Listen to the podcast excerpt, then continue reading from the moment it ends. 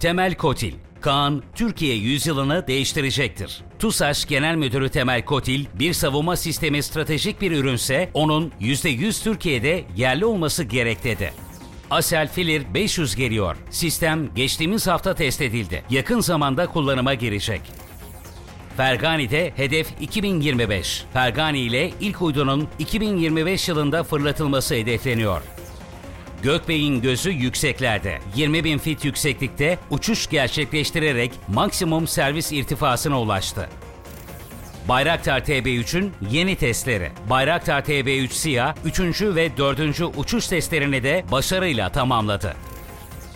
Nijerya'ya Atak teslimatı. Nijerya, TUSAŞ'tan 2 adet T-129 Atak helikopterini teslim aldı. Nijerya, Türkiye'den 6 adet T-129 Atak helikopteri siparişi vermişti.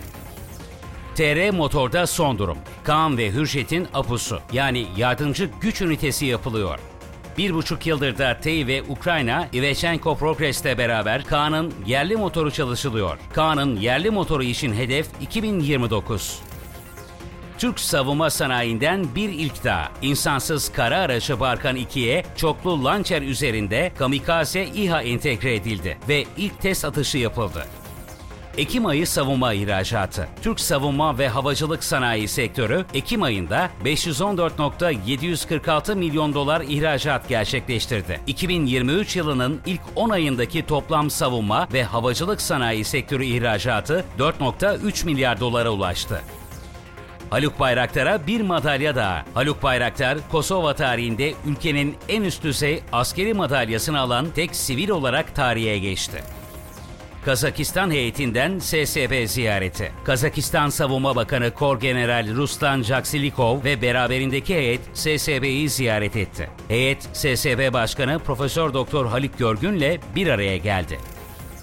Altay'ın yerli motoru. İlk 100 Altay tankından sonraki tanklarda yerli motor Batu kullanılacağı açıklandı. Envantere yeni mühimmatlar. Kuzgun modüler müşterek güdümlü mühimmat ailesi ve milli hava füzeleri Gökdoğan'la Bozdoğan 2024 yılında envantere girecek.